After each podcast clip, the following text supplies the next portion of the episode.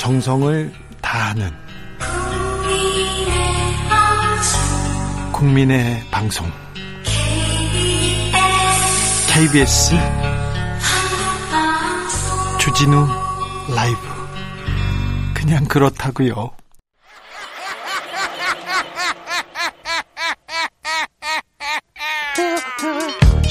발로 뛰는 기자, 탐구하는 기자, 세상의 질문을 마구 던지는 기자, 기자가 보는 오늘의 세상, 기자들의 수다. 라이브 기자실을 찾은 오늘의 기자는 한결의 김민아 기자입니다. 안녕하세요. 네, 안녕하세요. 어떻게 지내세요? 아, 국회도 언택트 국회가 돼가지고요. 음. 저희도 국회로 직접 출근하는 날도 있고, 좀 재택근무하는 날도 있고, 이렇게 지내고 있습니다. 의원들이나 뭐 당직자들 지금 못 만나죠?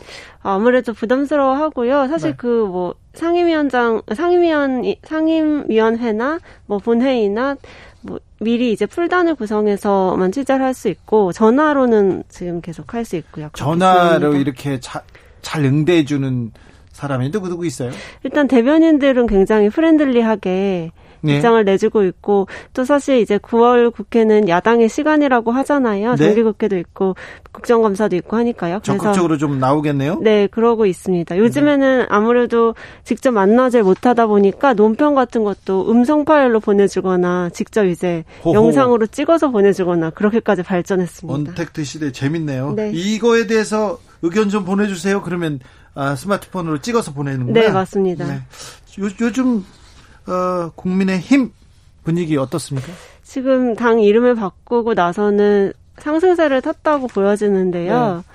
또 중간중간에 그쵸. 네, 국민의힘 힘 주변 사람들 의원들 저도 지금 가끔 요새 연락해보고 네. 전화하는데 이제 어 이제 자기네들의 시간이 올 거라고 지지율이 올라갈 거라고 한껏 고무돼 있더라고요. 네 맞습니다. 네. 아, 무슨 문제에 가장 지금도 어, 그 지금 가장 집중하고 있습니까? 오늘도 그 역시 국민의힘은? 추미애, 추미애 법무부 장관 아들 병역 의혹에 대해서 엄청 공세를 펴고 있습니다. 추미애 엄마 찬스 이렇게 해가지고 어, 그 장명을 해가지고 계속 돌리고 있더라고요. 맞습니다. 이제 민주당에서는 엄마 찬스 또 뭐 아빠 찬스 이런 얘기가 지난 해부터 있었으니까 프레임 더 씌워질까봐 좀 의혹 차단하는데 총력을 기울이는 반면에 통합당 아니 국민의힘이죠. 국민의힘에서는 뭐 야당에서 특검 수사를 해야 된다. 이거는 왜 뭐 군법 군 검찰은 왜 가만히 있느냐 이렇게 공세를 오늘도 폈습니다. 네. 음. 그런데 저기 국민의힘에서 주장하고 있는 의혹 제기 좀 타당한 게 있나요? 일단은 그 삼성 장군 출신인 신원식 의원이 있습니다. 군 출신이어서 예, 계속해서. 맞습니다. 그래서 이제 굉장히 그쪽 라인이 아직 살아있는 것 같더라고요. 그쪽에서 네. 제보를 받거나 해서 계속 뭐 하나씩 이제 내놓고 있는데 그 중에 최근에 나왔던 것은 용산 지역, 그러니까 이 아드님이 그 카투사로 카투사로 이사단에 있었는데 용산으로 의정부 경기도 의정부에 있었습니다. 네 맞습니다. 근데 용산으로 보내달라라고 했다. 엄마 찬스를 썼다 이런 주장을 들고 나왔죠. 이게 예. 좀 크게 좀 네, 논란이 확산된 측면이 이때부터였던 것 같습니다. 그러니까 그 대령이 신원식 의원이 좀 공개한 녹취록에 비하면 네. 그 어, 카투샤의 간부 대령께 대령이 직접 이런 얘기를 했다는 건가요? 네, 그렇고요. 또 여기에다가 추미애 장관의 따님이 프랑스로 유학을 갔었나 봅니다. 네? 그때 뭐 비자 발급에 관해서도 엄마 찬스를 썼다라는 의혹이 추가로 제기된 상황이어서 좀 계속 일파만파 커지고 있는 거는 맞는 것 같습니다. 비자 관련해서 어떻게 했다고요? 뭐 빨리 내달라는 취지였던 것 같아요. 근데 이제 네. 그게 그 청탁이 들어졌는지 안 들어졌는지 여부와 관계없이 이제 국민의힘에서는 공세를 펴고 있는 것이죠. 지금 사실관계는 지금 정확하게 그 정리가 되지 않았는데 일단 의혹은 계속 쏟아내고 있습니다. 맞습니다. 어, 네. 민주당에서는 뭐라고 합니까? 민주당에서는 뭐 사실관계가 파악되면 책임질 부분인데 이걸 너무 정치적으로 이용하고 있는 것 아니냐라는 주장이 많이 나오고 있고요. 네. 또좀 곤혹스러워하더라고요. 어, 아무래도 이게 사실 작년부터 이어진 엄마 찬스 아빠 찬스의 프레임이 되게 사실 그 공정성 문제여서 우리 국민들도 좀 심각하게 받아들이게 되는 측면이 확실히 있더라고요. 아무튼 근데 예. 그 조국 그 전 장관 사태 때도 굉장히 많은 뉴스가 나왔는데 좀 터무니없는 뉴스도 좀 많았거든요. 돌이켜보면 그렇게 됐었죠. 네, 지금도 이런 어, 언론과 그리고 일단 야당이 그 의혹을 제기하고 언론은 그냥 다 써서 경주마처럼 달리고만 있는 거 아닌가 이런 좀 우려도 합니다. 네, 좀 저희 언론에서도 조심해야 될 측면이 있는 것 같긴 합니다. 예, 빨리 검찰 수사를 통해서 조금 사실관계를 밝혀주는 게 좀 나을 것 같아요. 검찰에서 수사를 하는데 법무부 장관이라고 봐주지 않거든요. 요새 더, 더 열심히 수사할 가능성이 크 거든요. 그래서 빨리 입장을 내, 그 수사 결과를 냈으면 하는데 좀 지켜보시죠. 네, 추 장관도 본인은 전혀 개입하지 않겠다라는 입장을 분명히 밝혔습니다. 네. 음, 윤상현 의원, 어, 그리고 권성동 의원, 김태우 의원, 그다음에 홍준표 의원 이분들은 무소속 4인방입니다. 맞습니다. 윤상현 네. 의원은 보좌관이 구속영장이 청구됐어요. 그렇죠. 네. 이 문제에 대해서는 국민의힘에서는 뭐라고 합니까? 국민... 이런 방법 없고요. 예? 윤상현 의원도 처음에는 굉장히 거세게 반발했는데 오늘은 별다른 입장을 내놓은 걸 못 본 것 같네요. 네. 네. 이 무소속 4인방 복당 어떻게 됩니까? 일단 사실 이 복당 문제는 4월에 당선되고 나서부터 계속 나왔던 얘기긴 하거든요. 그런데 그 당장 어, 복당을 할 것이다라는 얘기도 있었고 9월 정기국회 들어가면 그때 자연스럽게 우리 복당 시켜주지 않겠느냐 이렇게 생각하더라고요 이분들이. 그렇죠. 그게 예. 희망사항이었고 이번에 다시 이 시기에 다시 이 이야기가 불거진 것은 장재원 의원이 페이스북에 신호탄을 터뜨린 거죠. 예? 비대위가 벌써 100일이 다 되어가는데 뭐 무소속 4인방을 복당시켜야 되는데 이 문제를 거들떠보고 있지 않는 김종인 위원장은 속좁은 리더십이다 이렇게 네. 연결을 시켜서 김종인 비대위원장의 리더십을 저격하면서 복당을 시켜야 된다라고 좀 거세게 주장을 하고 나온 거죠. 예. 사실 이렇게 일부 의원들이 주장을 한 거는 이전에도 계속 있었는데 그 무소속 4인방들의 반응이 굉장히 재밌게 나와서 더 이슈가 되고 있는 것 네. 같습니다. 일단 송준표 대표가 전 대표죠. 네. 그 페이스북 글에 직접 댓글을 달아서 그래도 장 의원이 나서주니 참 고맙소. 바로 즉각적으로 네. 고맙소 네. 얘기하더라고요. 정말 고마웠던 것 같습니다. 네, 어제 네. 제가 잠깐 통화했는데 네. 홍준표 전 대표께서 되게 지금은 내가 뭐 뭐라고 떠들 때가 아니고 당에서 얘기해 줘야 될 때라고 나는 기다리고 있다고. 그쵸. 굉장히 좀 기쁘게 좀 기쁘게 기다리고 있더라고요. 좀 약간 흥분돼 보이던데. 네. 어, 정리 잘 안 될 것 같습니다. 네. 다른 의원들은요? 이제 오늘 김태우 의원도 뭐 당 수습이 어느 정도 되면 친정집에서 기쁜 소식이 날아오길 고대하고 있었다. 어, 이렇게 다 직접적으로 또 얘기하고 있네요. 어, 네. 이렇게 기대감을 한층 지금 표하고 있어서 예? 김종인 비대위한테는 약간 어떻게 보면은 부담이 될 수도 있을 것 같습니다. 음. 근데 지금 복당 얘기가 나오는 걸 보면 지금 네. 복당 문제를 지금 빨리 정리하고 싶은 사람들이 있는 것 같아요. 어, 일단은 김종인 위원장이 100일이라는 그 시점을 넘어서서 당 밖에 꿈틀이를 찾았던 그 스무고개를 해왔, 있지 않습니까? 네. 그게 이제 어느 정도 결과물을 내야 될 시점이 된 거죠. 왜냐면 네. 내년 4월 재보궐선거를 이제 차차 준비를 해야 될 시점이 왔으니까요. 예. 그렇다 보니까 이제 무소속 복당을 원하는 의원들도 이제 장이 벌어지면 우리도 다 함께 다시 대통합의 그 느낌으로 야권을 같이 살려보자 이런 그 주장을 하면서 예. 본인들이 예. 들어가는 날을 고대하고 있는 것입니다. 당 밖에 있는 분들이 하나같이 중진 잠룡들이에요. 맞습니다. 그래서 빨리 들어가서 어, 재보궐 선거에서도 조금 기여를 하거나 자기도 좀 움직이고 싶고 네, 그다음에 또 역할을 하고 싶으니까 마구 움직입니다. 어, 저기 정진석 의원한테 케이크 보낸 거 그거 재밌더라고요. 네, 정진석 의원의 말이 약간 뼈가 있는 듯이 마음 약해진다 이렇게. 네, 정진석 코멘트를. 의원이 생일이었죠. 네, 맞습니다. 홍준표 전 대표가 케이크를 보냈어요. 네,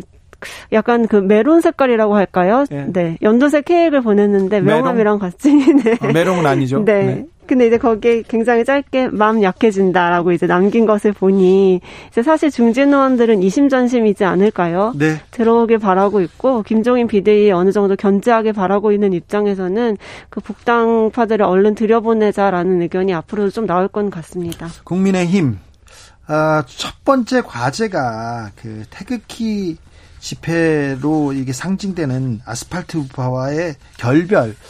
자, 과연 잘 할 수 있을까? 이게 그 좀 문제가 될 듯도 한데요. 당장 10월 3일 날 대규모 집회를 하겠다는 보수 우파 단체들이 있습니다. 이 문제에 대해서 국민의힘은 입장이 정리가 됐습니까? 사실 8.15 광복절 집회 때 아무 말 안 하는 그 아무 말 안 하고 뭐 알아서 하시라 약간 이런 식의 스탠스를 가져갔었잖아요. 김종인 비대위원장이 뭐뭐 광장에 나갈 나가는 사람을 내가 나가지 말라고 할 수 있겠냐 가라 마라 할 거야 아니다 개인적인 선택에 맡기겠다 이런 식 취지의 말을 했죠. 네 그리고 이제 전직 의원 두 분이 무대에 오르셨고 네. 또뭐 현직, 의원도 근처에 갔었고 네. 뭐 그런 게 일파만 커지면서 국민의힘한테는 굉장히 그게 뼈아픈 그 사건이었던 것 같습니다. 네, 그 그렇다 그 이후에, 보니까 그 예. 이후에 계속 국민 국민들은 어 어, 뭐 같은 한통속이라고 생각하고 지지율도 곤두박질 치고 했죠. 그렇죠. 이제 그것을 그것을 좀 대인 모양인데요. 일부 보수 단체가 10월 3일 개천절에도 광화문에서 집회를 열겠다고 신고를 한 상황에서 되게 이번엔 강경하게 반대 목소리를 내놓고 있습니다. 이번에는 확실히 선긋기에 나섰어요. 네, 맞습니다. 일단 뭐 원희룡 제주지사 그리고 또 아까 말씀드렸던 장재원 의원 이렇게 두 분이 페이스북으로 굉장히 강경하게 말을 했는데요. 원 지사는 뭐 보수의 이름과 가치를 참칭하며 공동체를 위험에 빠뜨리는 일체의 시도는 우리 당과 지지자들이 막아야 된다. 완전한 선긋기를 한 뭐 그 메시지로 저는 이해를 했거든요. 예. 뭐 장재원 의원도 뭐 코로나가 창궐하고 있는 상황에서 빌미를 제공할 수 있다. 자제해달라고 간곡하게 부탁드린다. 이렇게 좀 호소하는 글을 올렸습니다. 원희룡 제주지사는 어, 제주지사인데 네. 계속해서 현안에 대해서 말을 놓고 논쟁을 벌이려고 하고 그런데 이분 어, 뭐 정책보가 어디를 향해 가는 거예요? 어, 대선을 향해 가는 거 아닐까 대선 생각됩니다. 행보를 근데 예. 왜 이렇게 빨리 나섰어요? 일단 잊혀짐에 정치인들은 다 그렇지 않을까요? 잊혀짐에 대한 두려움 같은 게 있을 것이고 예. 또 김종인 비대위가 들어오면서 원래 이 집안을 지켰던 본인 같은 그런 보수 주자들의 설 자리가 사라질까봐 우려하는 마음도 있는 것 같아요. 예. 사실 제주지사면서 서울, 그러니까 그 4월 총선 때 바로 직전까지는 최고위원을 했었고요. 예. 그 당시 미래통합당에서요. 그리고 지금도 계속 그 국회에서 뭐 토론회 같은 게 열리면 굉장히 자주 나타나시는 인물 중에 한 분입니다. 네. 아무튼 근데 개천절 집회를 막는 것은 조금 이거는 우리 정체성하고 좀 맞지 않는다면서 반대 목소리도 있어요. 네, 일단 이 집회가 열리지 않을 것 같긴 한데 네. 이 집회 연, 열린다 안 열린다를 놓고서 당내에서 좀 목소리가 갈렸는데요. 예. 일단 그 박대출 의원이 어 코로나 재확산이 광화문 집회에서 시작됐다는 게 허위 사실이다라는 네. 주장을 하고 나서면서 이게 뭐 우리를 너무 겨냥한 그러니까 어 국민의힘을 겨냥한 조치다 이렇게 반발하고 나섰고 예?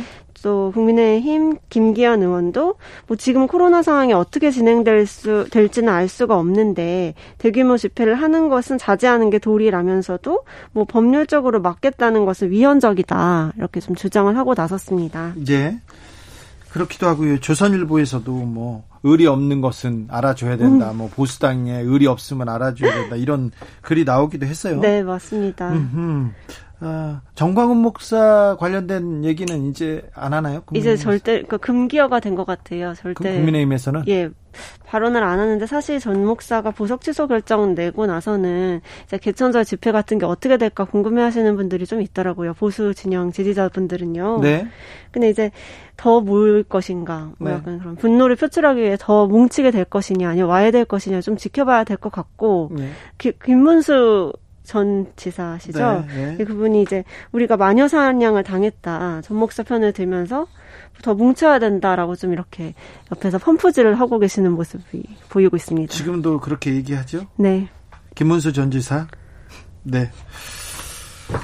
이런 분들도 아직 많습니다. 그리고 정광훈 목사가 갔다고 해서 그 보수 태극기 집회 그리고 그, 그 보수 세력이 뭐 이렇게 약화됐다 이렇게 생각하는 사람은 없고요. 네. 오히려 정광훈 목사가 이렇게 갔으니까 우리가 또 다시 시작해야 된다는 분들도 많습니다. 결집이 될 것 같아 보입니다. 네.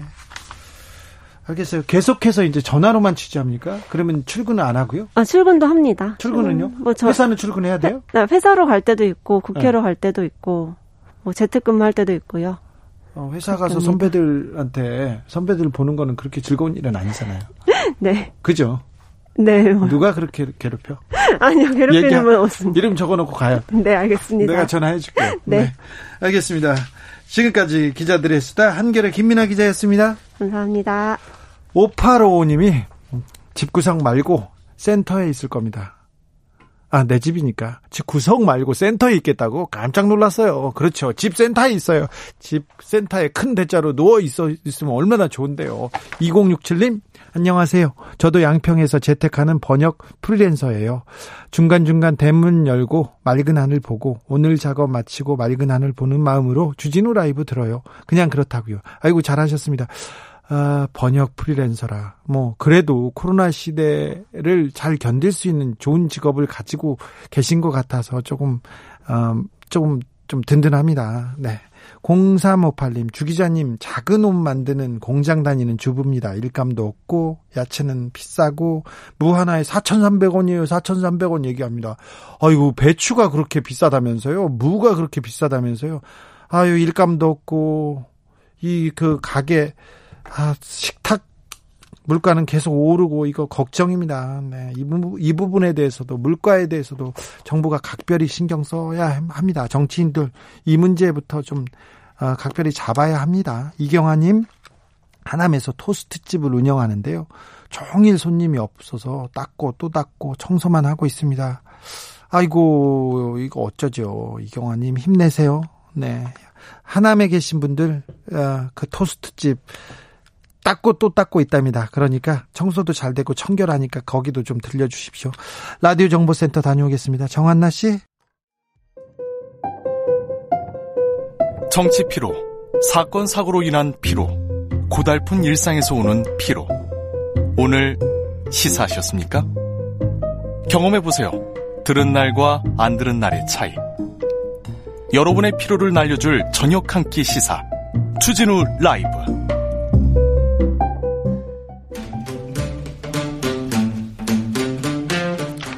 청년이 보고 듣고 느끼는 요즘 우리 사회 그것이 궁금하다. 청년에게 묻는다. 요즘 뭐하니? 프로게이머 출신 유튜버 황희두 씨 어서 오세요. 네 안녕하세요. 한 주간 어떻게 보내셨어요?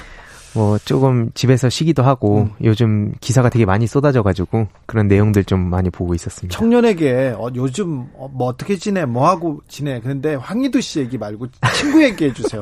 맨날 집에서 공부했어요, 찾아봤어요. 그런 얘기 말고 게임. 아, 요즘 요즘 근데 친구들이 집에 친구들. 있다 보니까 게임하자 연락이 오더라고요. 친구들도? 예. 네, 그래갖고 오랜만에 저를 찾더라고요. 그러니까 아니 근데 친구들이 게임 하는 것까진 좋아. 네. PC방 안 가고 집에서 게임 하죠? 네, 네, 요새 맞습니다. PC방 다니는 친구들 있습니까? 지금 아마 PC방이 아예 닫혀 가지고 네. 못 가는 걸로 알고 있습니다. 그런데 요새는 어디로 가냐면은 한강으로 가고 예. 그리고 모텔 그다음에 네. 뭐 호텔 그리고 자취방에서 모여서 파티하는 게 그렇게 유행이라면서요. 네, 친구들 자취방도 많이 간다고 하고 인증샷도 이렇게 보내는데 네.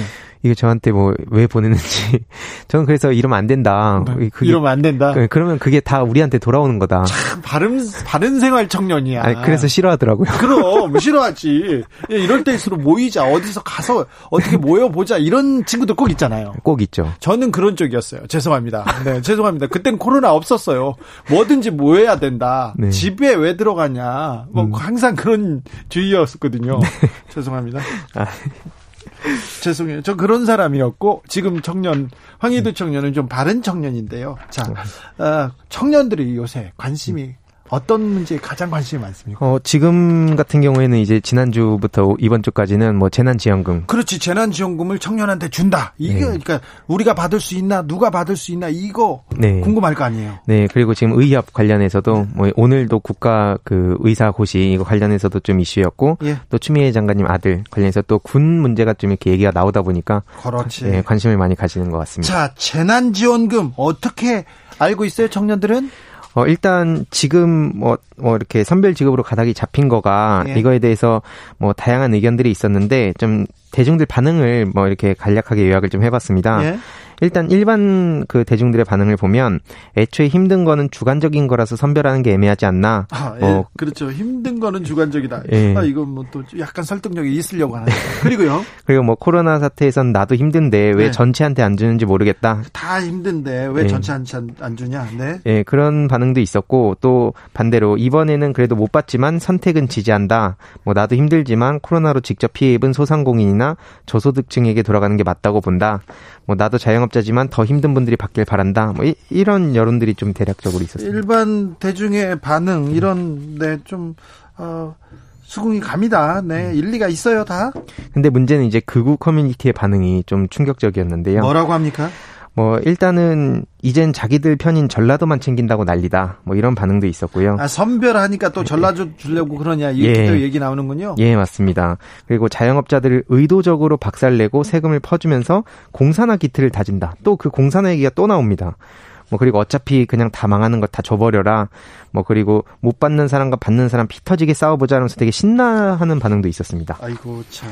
네, 그래서 좀 어쨌든 대략 이런 반응들이 있었는데 이거에 대해서 뭐 선별 복지 논쟁이 아직도 끊이지 않는 상황인데 지금 문재인 대통령께서 맞춤형 지원으로 입장을 밝혔고 또 야당도 평소에 추경 필요성과 맞춤형 지원 방식의 의견을 같이 했기 때문에 이 다른 얘기가 또 시작되면서 시간이 끌리지 않고 좀 이제 조속히 이게 빨리 추진이 됐으면 좋겠습니다. 아, 네. 재난지원금에 대해서는 관심이 청년들이 관심을 가질 만합니다. 네. 어, 그런데 어, 전공의들의 네. 집단 휴진, 의사들의 문제 여기에도 특별히 또 관심이 있습니까? 예, 이게 아무래도 그 워낙 뜨거운 이슈다 보니까 네. 자연스럽게 이 문제에 대해서 관심을 가지게 되는데 그 지난 4일에 정부와 민주당과 또 최대집 의사협회장이 합의를 해서 그 오늘 전공의들이 이제 복귀를 한다고 또 알려졌잖아요. 네. 근데 이 대전협에서는 본인들과 상의한 내용이 좀 달라서 따로 또 파업을 한다고 또 주장을 하기도 했습니다. 처음에. 하기도 했죠. 예. 근데 지금 어쨌든 큰 갈등이 일단락 됐는데 어 문제는 뭐냐면 이제 의사 국가고시 관련해서 논란이 끊이지 않고 있어서 이거를 좀 요약을 해 봤습니다. 그래서 자, 청년들은 어떻게 이 내용을 보고 반응하고 있습니까? 어, 일단 그 청년들 반응을 보기 전에 언론들 반응을 조금 요약을 한 거를 봐야 될 것 같은데 이 제목을 보면 뭐 3천 명을 뽑는 의사 국, 국시의 응시율 고작 14% 라면서 뭐 연 3천 명 뽑는 의사국시 446명만 응시 이러면서 내년 인턴 부족 우려된다 이런 식으로 막 제목을 뽑는 그런 언론 보도가 있었고 또 반면에 집단 휴진을 끝내면서 사과 한마디 없는 의사 단체 전공의들 업무 복귀 내분 완전한 정상화 시간 걸릴 듯 뭐 이런 식으로 언론 보도가 일단 나뉘었거든요. 그런데 그 반응도 나눴고 네네. 이 사안을 보는 시각도 나뉘었는데 네네네. 청년들은 어떻게 보고 있어요? 뭐 일단 정치나 이쪽이 그렇게 깊게 그렇게 관여를 하지 않는 친구들 대부분은 뭐 이제 좀 제발 그만 좀 해라. 그러니까 네. 뭐 정부도 그렇고 이 의료계도 그렇고 지금 안 그래도 코로나 때문에 좀 짜증나 죽겠는데 왜 자꾸 이렇게 피곤하게 이런 걸로 싸우고 있냐. 약간 이런 반응들이 좀 많았는데 네. 문제는 이제 일부 커뮤니티의 여론이 또 이게 정부가 월권을 쓴다든지 뭐 4천 명 모자르다더니 내년 3천 명은 신경도 안 쓰는 정부라면서 또 이게 뭐 거짓말이었다. 뭐 대신 공신들의 자, 대선 공신들의 자녀 의대 보내고 뭐 겸사겸사 또 전라도에 의대를 지어주고 뭐 이런 식으로 계속 또 이런 지역 관련해서 얘기가 나오고 있고요. 불공정 차별 계속 그 부추기고 그 다음에 지역 감정 계속 부추기네요. 네 맞습니다. 좀 이거 조금 아좀 혐오를 조장하고 있는 것 같은 생각이 드는데. 예. 아, 네. 계속 이러네요. 예, 그래서 뭔가 이 이외로도 뭐 어, 결국에는 이제 엄살 부렸던 것 같다. 애초에 이건 무슨 목적으로 정부가 이런 정책을 추진했냐든지 어, 가만히 있는 의사들과 의사 등을 먼저 자극하고 도발한 건 정부고 그게 뭐 팩트다. 이런 반응들도 좀 이어졌습니다. 네. 극우 커뮤니티, 극우 커뮤니티라고 해야 되나 일베 사이트를 의사가 만든 건 알죠? 네, 처음에 저도 깜짝 놀랐습니다. 네. 그거 듣고 이게 아무래도 아예 연관이 없을 수가 없겠다 이런 생각이 많이 들었습니다. 예. 음, 아무튼 국가고시 시험에 접수를 안 했어요. 응시를 안 하겠다고 그 자기네들이 어, 참여하지 않겠다고 했는데 기간을 연장해 줬어요. 그리고 다시 이제 들어오기로 했는데 여기에도 안 들어왔는데 이 부분에 대해서 불공정하다 청년들이 이렇게 지적하는 사람들은 없습니까?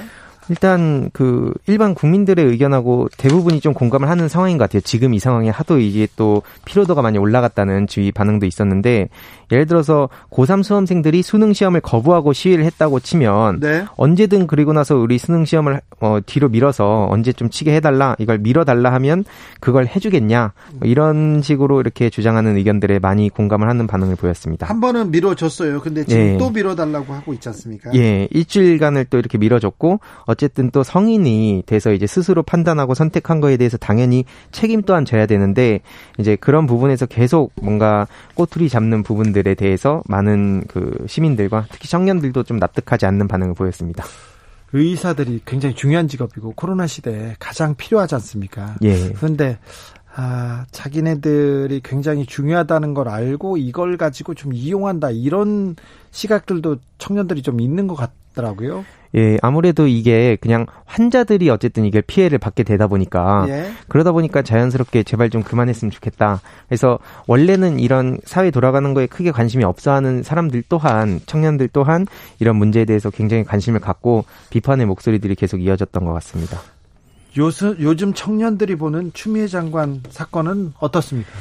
어, 이 반응들만 조금 이렇게 요약을 해봤는데, 일단, 그, 일반 여론을 좀 요약을 해보면 뭐 전환했지만 압력은 없었다고 주장하는데 그게 청탁이고 압력 아닌가 뭐 이런 반응도 있었고 뭐 이게는 검찰 개혁을 막으려고 별짓을 다 하는구나 그리고 또 조국 전 장관 그 관련해서 1년 전에 이런 비슷한 일들이 있지 않습니까? 네. 그래서 의혹만 눈덩이로 만드는 건 그때도 많이 봤던 거다.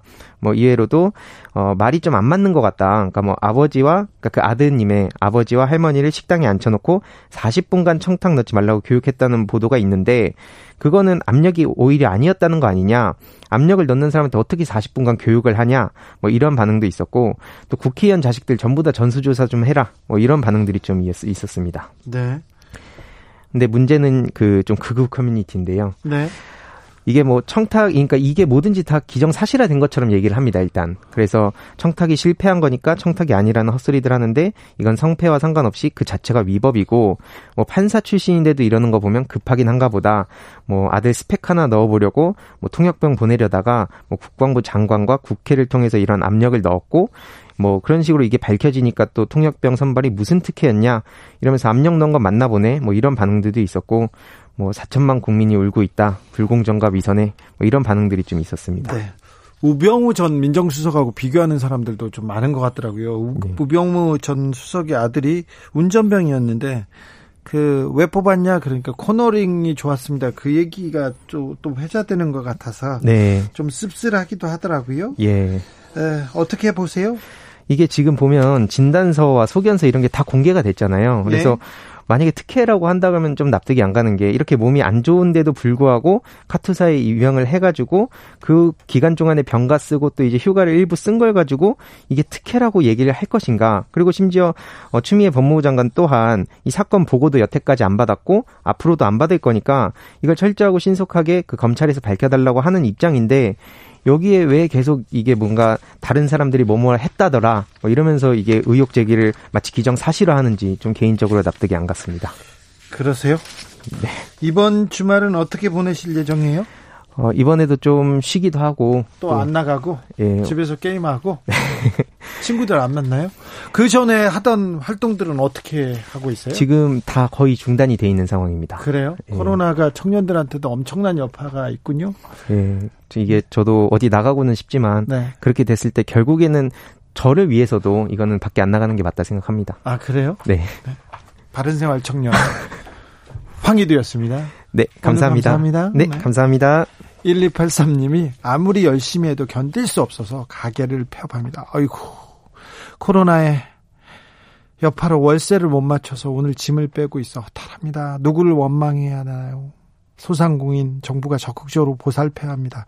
그렇습니다. 정부가 정부가 이럴 때 가장 어렵다는 소상공인 자영업자들 각별히 좀 보살펴야 됩니다. 대기업은 어려울 때 지원 많이 해주지 않습니까? 은행은 정부 공적 자금이라고 국민의 세금 갖다 주지 않습니까? 그런데 자영업자들이 작은 회사들이 작은 가게들이 힘들다고 합니다. 정부가 어, 좀 도와야 된다고 생각합니다. 0125님이 추석에 친정 패스하려고 오늘 잠시 다녀왔어요. 점심시간 피해서 탕수육에 짬뽕 사드리고 커피 한잔 하고 왔답니다. 그렇죠. 집단 이동 좀 두렵다, 어렵다, 이렇게 생각하는 분들이 있으면 평소에, 요새 같은 경우는 평소에 조금씩 더, 어, 살피자고요 다녀오시자고요, 일찍. 네, 교통정보센터 다녀오겠습니다. 김은아 씨. 테이크아웃 시사 나왔습니다. 오늘도 하나 챙겨가세요. 주진우 라이브.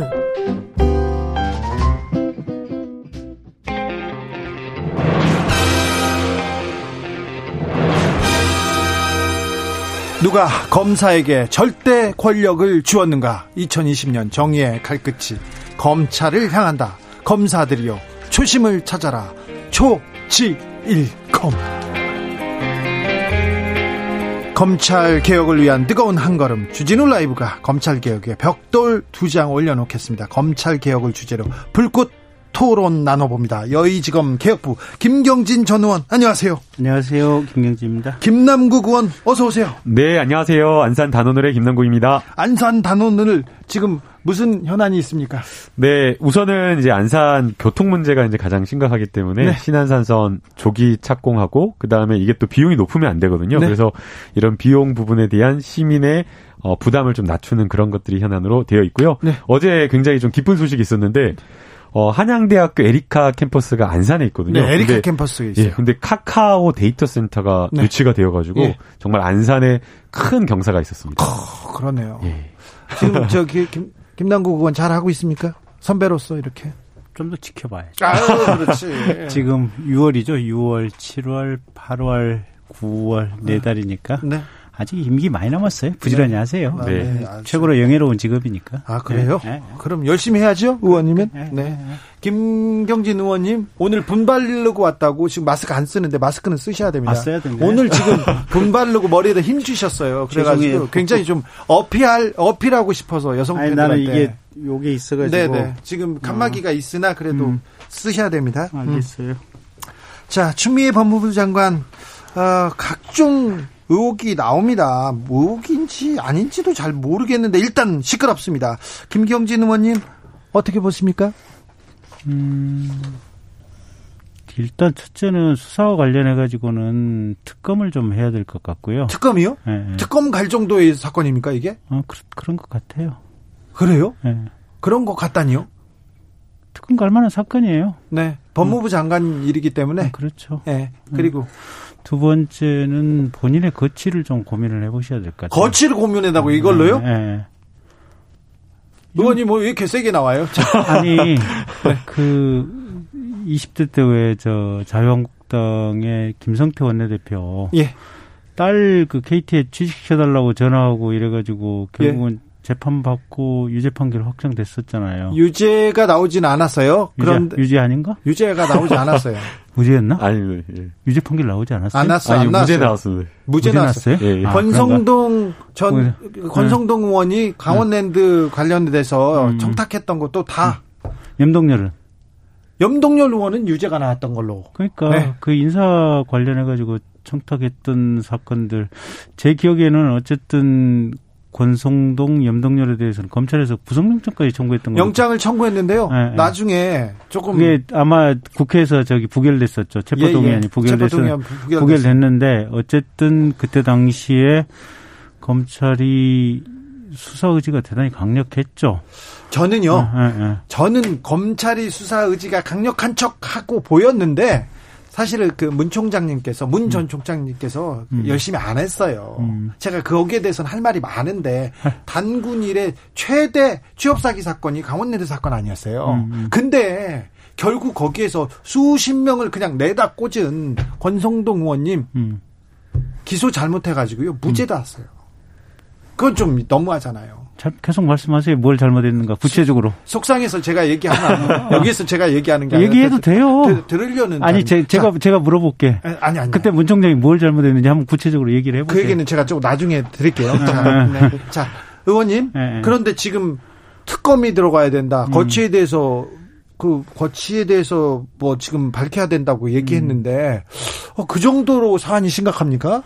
일단 첫째는 이제 특검법 특별검사 임명에 관한 법률 2조 1항 2호에 보면 법무부 장관은 이해충돌 사안에 대해서는 특검 요청을 할 수 있도록 돼 있거든요. 네. 근데 이제 법무부 장관 본인의 자제분에 관한 사건, 그다음에 경우에 따라서는 지금 보좌관 분이 전화를 한 거는 거의 인정이 되는 것 같아요. 지금 사실관계 그럼 전화의 내용이 뭔가 했는데 그 보좌관이 전화했던 부분 또 경우에 따라서는 추미애 장관 본인도 수사를 받을 수도 있는 상황이니까 첫째는 형식적으로 이게 이해 충돌이 분명하니까 특검 수사를 해야 되는 것 같고 내용적으로는 지금 군대에서 이게 자제분 첫, 첫, 첫째 문제가 됐던 게 휴가에 관한 부분이잖아요, 보면. 예. 그러면 두 번째 휴가 나간 그 15일부터 23일까지 이게 그 군에서 정해진 휴가 절차를 제대로 밟고 갔느냐 안 갔느냐.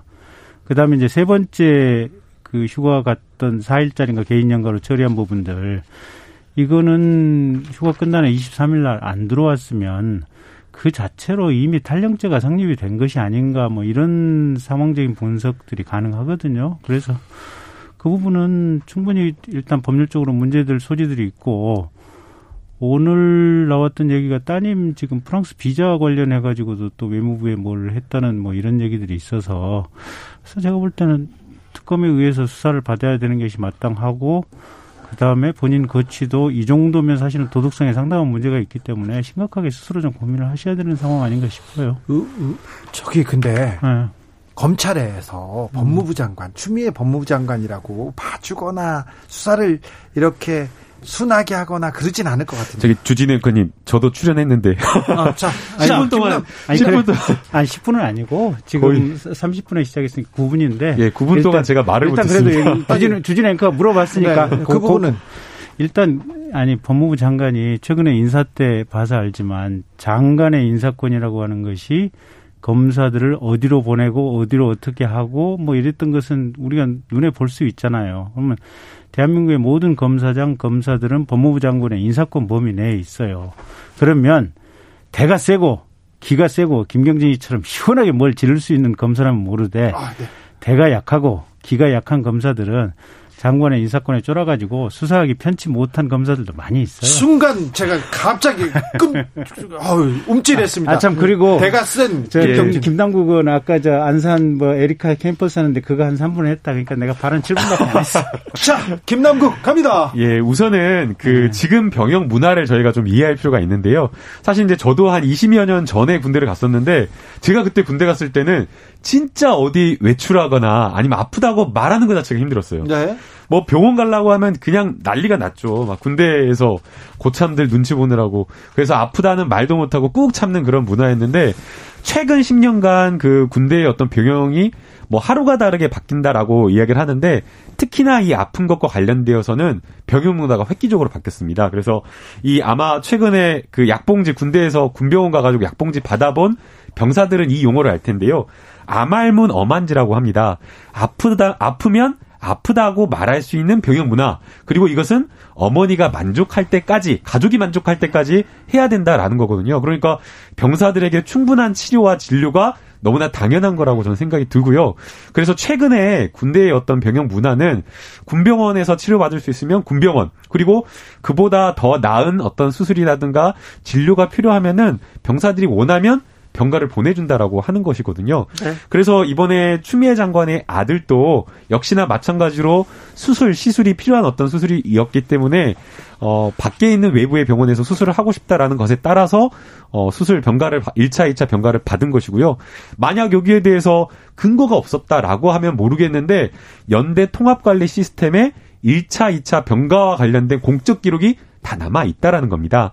그리고 이제 김경진 의원님께서 아까 말씀하신 병가 다음에 이제 연가를 붙여 나간 거거든요. 근데 이 연가와 관련되어서도 지휘관 대대장의 지휘 서신 명령 서신이 있다라고 하기 때문에 이미 국방부에서는 이 부분에 대해서 법률적으로 문제가 없다. 라고 평가를 내려가지고 검찰에 의견을 회신했다라고 이야기를 하고 있고요. 그래서 저는 오히려 지금 야당에서 하고 있는 이야기가 너무나 지나친 좀 정치 공세 아닌가. 공개하라고 해서 뭐 수술 이라 수술 기록이라든가 이런 것들을 다 공개했거든요. 이게 이제 좀 복잡해서 이해가 좀 안 되시는 분들에게는 더 쉽게 말씀드리면요. 병가 30일까지 쓸 수 있는데 19일까지밖에 쓰지 않았고요. 병가 다음에 연가를 썼는데 만약 정말 외압이나 청탁이 있었다라고 한다면 부대에 뭐 아마 군대 갔다 오신 분들 알 텐데 지휘관이 특별휴가 줄 수도 있는데 특별휴가를 준 게 아니라 개인이 쓸 수 있는 정당한 연가를 붙여준 것이기 때문에 여기에 있어서는 절차적 위법도 어떤 것도 없다 이렇게 봐야 될 것 같습니다. 사실관계가 조금 더 밝혀져야 될 것 같습니다. 조금 그래서 하나, 하나만 네. 더 얘기, 얘기를 더 해볼게. 그래서 저기 미, 음. 들어보세요.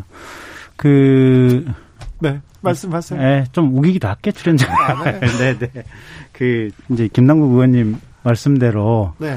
병가를 30일까지 쓸 수 있는 건 맞는 것 같아요. 근데 이게 쓸 수 있다 맥시멈인데 이게 그걸 마음껏 쓸 수 있다는 아닌 것 같고 두 번째 병가 그러니까 첫 번째 병가는 10일 갈 수 있고 그다음에 두 번째 병가는 9일 갈 수 있는데 두 번째 병가부터 가기 위해서는 군의관이 포함되어 있는 요양 그 무슨 치료에 관한 위원회에서 승인을 얻어서 거기서 승인이 나야만 두 번째 병가를 쓸 수 있는데 지금 그 부분이 조금 애매한 게 지휘관이 이 요양 치료에 관한 위원회의 승인을 얻고 보내줬는 두 번째 병가를 보내줬는지 안 보내줬는지가 불투명한데 만약에 지휘관이 이 위원회의 군의관이 포함되어 있는 위원회의 승인을 안 받고 했다 보냈다면 사실은 그 자체도 해당 지휘관이 뭔가 형사처분이나 징계처분을 받을 수 있는 그런 사유가 되는 것 같고 그다음에 세 번째 개인 연가 사유 하나 얘기한다면 세 번째 얘기하세요. 네,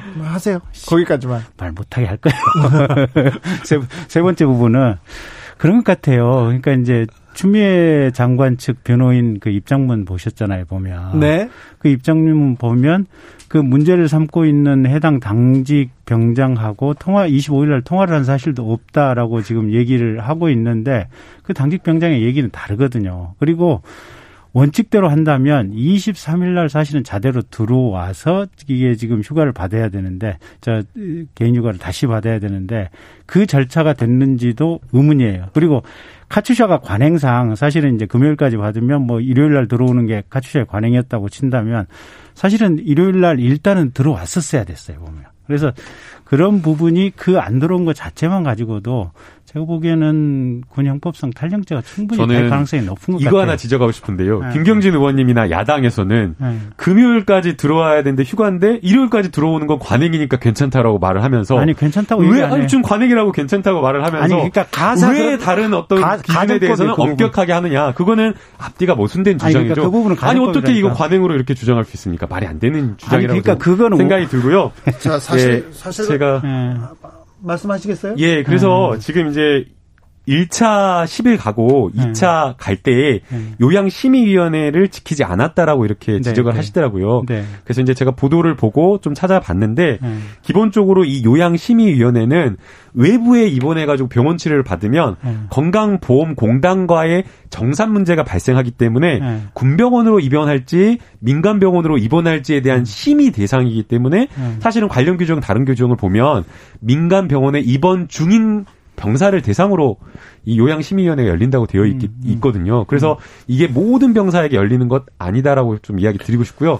사후적으로 이것도 무슨 위원회를 열어가지고 하는 게 아니라 사후적으로 군의관이 서류나 이런 것들을 평가하는 요식행위에 그치는 경우이고 또 그렇다고 하더라도 지금 이 요양심의위원회 열린다라고 하는 것은 행정부의 훈령 내규거든요. 음. 그래서 이것을 지키지 않았다라고 해서 절차적인 것은 내부적인 어떤 문제가 있을 수는 있겠으나 음. 결국에는 군 인사와 관련된 법률에 근거한 것은 지휘관이 휴가를 보내고 안 보내고 권한이 있는 거거든요. 음. 그럼 지휘관이 구두로 그 부분에 대해서 승인을 했고 연대 통합 행정 시스템에 승인 병가를 승인한 기록이 있다라고 하면 법률적인 평가는 아무 문제가 없다라는 겁니다. 그러니까 그 지휘관이 자, 알겠습니다. 마음대로 오늘 잠깐만, 잠깐만, 오늘 문제는 조금만, 먼저 했으니까 이제 아니, 오늘 문제는 여기까지 하겠습니다. 조금만 더 할게요. 중요한 그러니까 얘기가 많아요. 지휘관 얘기는 다음 주에 하십시다. 아이고 왜 그러세요? 그러니까 그 지휘관이 그 내부적인 훈령이나 규정을 위반해서 지 마음대로 휴가나 연가를 보낼 수 있는지 그것도 문제고 두 번째는 군대도 저도 육군 중위로 군대를 제대했지만 군에도 보면 사단에도 군병원이 있고 그 다음에 군단 단위에도 군병원이 있고 군사령부 단위에서 군, 군병원이 있고 국군병원도 있고 도처에 군병원이 있습니다. 그리고 각각의 전문의들이 요소 요소의 병원에 있고 이 군병원에서 입원 치료를 받고 있는 병사들이 많습니다. 근데 병사들이 아플 경우에는 기본적으로 군병원 내부에서 치료를 받도록 하는 것이 원칙이지 민간 병원에서 치료를 받는 받도록 하는 것이 원칙이 아니고 왜 그런 원칙을 세웠느냐? 이거는 이 병을 핑계로 해가지고 군 영내를 이탈해서 외부로 외부로 병력 자원이 돌아다니면 대한민국의 총체적인 군사력이 약화가 될 우려가 있기 때문에 가급적이면 아팠을 때 군대 내에서 있으라고 하는 거고 그리고 입원 치료 관련해서 군 병가를 2차, 3차를 받기 위해서는 그렇게 복잡한 절차를 규정을 해 놓은 겁니다. 근데 지휘관이 그런 복잡한 절차를 안 거치고 그냥 자기 마음대로 휴가를 보냈다라고 하는 것은 그건 상당한 문제의 소지가 있는 거고 그래서 저는 최근에 보다가 이 지휘관 본인도 형사처벌을 받아야 되는 상황이 아닌가 저는 그런 생각조차 아니 그런데 이건 너무 나가는 것 같아요. 네. 어, 저희는 이 이걸 사실관계가 좀 드러날 때까지 조금 음. 천천히 가려고 합니다. 이 문제를 여기서 결론 내릴 수도 없고요. 저희가 조국 전 장관 사태 때 얼마나 마음이 아프고 홍역을 치렀습니까? 그 뭐 공격하는 쪽이든 또, 또 방어하는 쪽이든 조국을 반대하는 쪽이든 찬성하는 쪽이든 이 문제에 대해서는 차분하고 또 엄정하게 사안의 본질을 다루겠습니다. 저희는 좀 신중하게 가겠습니다. 여기까지 하고 우리 본론으로 이제 가려고 하는데 어떻게 해요? 참 끝날 것 같은데요. 끝날 끝날 것 같아요. 자, 지금 마구 쏟아진 안들이 음. 윤석열 그 힘빼기다 이렇게 얘기하는데 그 더불어민주당에서 검찰 개혁안 계속 내고 있지 않습니까? 공수처안도. 그런데 윤석열 총장 뭐 1년 있다 가고 그게 구조적인 시스템을 만들겠다고 하는 거지 윤석열 힘 빼기는 아니다. 이런 얘기도 있습니다. 그러니까 새로 지금 이제 공수처 관련해 가지고는 네. 지금의 그 공수처장을 뽑는 시스템이 그 자체가 비교적 공정하게 되어 있어요. 제가 누차 얘기했지만. 예? 그래서 지금 국민의힘이죠. 이제 국민의힘 쪽에서 신속하게 두 명의 위원을 추천을 해서 네. 공수처장을 뽑도록 해서 공수처가 신속하게 발족할 수 있도록 해야 되고 그런데 추천 안 하잖아요. 그러니까 그 부분. 그 부분은 지금 국민의힘 측이 분명하게 잘못하고 있는 거고. 네. 근데 이 공수처 이, 이 문제하고 상관이 없이 현재의 정권 내에서 또 현재 추미애 장관이 여러 가지 인사라든지 다양한 방식으로 검찰총장이나 특히 윤석열 검찰총장에 대한 힘을 빼려고 하는 이 과정에 있는 것은 그건 명약관화한 것 같아요. 그러니까 이 공수처 문제 요구하고 또 다르게 어쨌든 윤석열이 현재의 정권에 부담되는 수사를 몇 건 했고 그거에 대해서 현 정권이 굉장히 불편한 심기를 가지고 바라보고 있고 그래서 윤석열이 저거 어떤 식으로인지 고립시키고 검찰이 수사 못하도록 못하도록 해야 된다. 그런 일련의 기조와 흐름 속에 있는 것은 분명한 것 같아요. 우선 저는 이걸 좀 지적을 하고 싶어요. 검찰은 윤석열 총장의 것이 아니다. 검찰 조직의 변화를 가져오고 인사 이동을 시켰다라고 해서 왜 그게 윤석열 총장의 힘빼기냐. 저는 윤석열 총장이 그것은 마치 검찰 조직을 마음대로 할 수 있다라는 것을 전제한다라고 저는 생각이 되는데요. 저는 그 전제부터 잘못됐다고 생각이 들고요. 이 검찰이라고 하는 조직은 국민을 위해서 존재하는 조직이지 윤석열 총장의 조직이 아니라고 저는 먼저 이야기를 확실하게 좀 해두고 싶습니다. 그리고 그건 당연한 인사를 얘기군요. 이야기를 하는데 윤석열 총장에 가까운 사람을 다른 데로 인사 배치했다라고 해가지고 윤석열 총장 일 못한다라 그러면 아 그러면 윤석열 총장 총장을 하지 말아야죠. 아니 어떻게 일을 하는데 총장으로서 일을 하는데 자기 가까운 사람하고만 하는 하니까 있을 수 없는 일이라고 좀 보고요. 그래서 지금 이번에 이 검찰의 어떤 조직 변화와 여러 인사는 윤석열 총장의 힘 빼기가 아니라 이미 2018년과 19년도부터 큰 형사사법 체계의 전환이 있었던 거잖아요. 형사사법 체계 전환 속에서 검찰의 역할이 바뀌고 있는 과정이다. 라고 이렇게 좀 평가를 하고 싶습니다. 검찰이 과거에는 직접 수사를 통해 가지고 뭔가 검찰의 역할과 위상을 가져갔다라고 한다면 이제 앞으로의 검찰은 직접 수사가 아니라 정말 기소권을 가지고 경찰이 한 1차적인 어떤 수사에서 잘못된 부분을 지적하고 기소를 할지 말지에 대한 소추기관으로서 인권을 보호하는 기관으로서 다시 태어나야 된다고 저는 생각이 듭니다. 됐습니까? 음, 그렇게 생각을 하시네요. 네. 다, 른 문제로 갈게요. 네. 윤석열 검찰총장이 서울중앙지검장 시절에 방상훈 조선일보 사장을 만났어. 음. 이 문제에 대해서는 이게 어, 윤리적으로 조금 문제가 있다고 보십니까? 아니라고 보십니까? 아니 첫째 만났는지 안 만났는지 확실하지가 않고 네. 얼핏 일부 기사를 보면 윤석열이 안 만났다고 얘기하는 뭐 주장하는 기사도 봤으니까 일단 사실관계 자체가 불투명하고 두 번째는 윤석열 인사청문회를 할 때 민주정책연구원장 하던 양정철이 만나갖고 뭔 얘기를 했냐라고 그때 자유한국당 의원들이 한참을 가지고 물어봤잖아요. 그랬더니 윤석열이 뭐라 그랬냐면 술 한잔 하면서 이런저런 얘기를 했고 네. 그때 더불어민주당에 입당해서 20대 국회 출마할 의사가 없냐라고 물어봤다라고 얘기를 하는 거 아니에요. 근데 그럼에도 불구하고 어쨌든 민주당에서는 당시에 민주정책연구원장이던 양정철을 만난 것 정도는 별 흠이 아니다라고 판단을 하고 인사청문 통과시키고 동의를 해줬어요. 저는 그 얘기만 드릴게요. 양정철 전 원장을 만난 것은 기정사실하고 방상훈 사장을 만난 것은 사실인지 아닌지 모르겠다. 이건 좀 기사 보도에 대한 좀 선택적 어 받아들이는 판단이 좀 있는 것이 아닌가 좀 생각이 들고요. 그런데요. 만났다라고 한다면 문제가 있다라고 봐야죠. 왜냐하면 당시에 2018년, 19년 계속해서 TV조선과 조선 미디어 그룹에 대해서 여러 가지 수사가 고발돼서 진행되고 있었던 상황이었거든요. 그런데 그 수사에 책임을 지는 윤석열 총장이 수사의 대상이 되는 피의자를 만났다라고 한다면 사실은 정말 그게 사실이라고 한다면 그거 자체가 매우 부적절한 것이고요. 그래서 지금 이제 어제 보니까 시민사회 단체에서 이게 불법 거래 의혹이 있을 수가 있기 때문에 이것에 대해서 감찰을 착수해달라라고 그렇게 했던 거고요. 어, 만약 정말 이건 사실이다라고 한다면 수사의 어떤 공정성에 심각한 문제가 있기 때문에 검찰 이, 이 감찰을 진행하는 감찰 부서에서 실제 그러한 사실이 있는지 만났다라고 한다면 배석자가 있는지 그리고 배석자가 있었다라고 한다면 배석자를 조사해서 어떤 내용들이 오고 갔는지를 확실하게 감찰하는 게 매우 중요하다라고 저는 생각이 듭니다. 20초 드릴게요, 김병재 의원님. 음, 한번 두고 봅시다. 그 양정철은 만났다고 윤석열 본인이 시인을 했고 청문회장에서 지금 방상훈을 만났는지 여부에 대해서는 윤석열이 지금 가타부타 얘기를 안 하고 있는데 일부 언론을 보면 안 만났다라고 부인했다는 것 같아요. 그래서 그 전제로 얘기를 하는 거예요. 네. 네. 아, 초지일검 마무리하겠습니다. 음. 어, 워낙 검찰 쪽은 할 일이 많네. 검찰 개혁으로 갈 길이 머네요. 그죠? 검찰 때리지만 마세요. 아니요. 개혁은 어, 우리 공무원 때리지나 흔들지나 마세요. 네. 김경진 의원님 네. 그리고 김남국 의원이었습니다. 감사합니다. 네, 감사합니다. 감사합니다.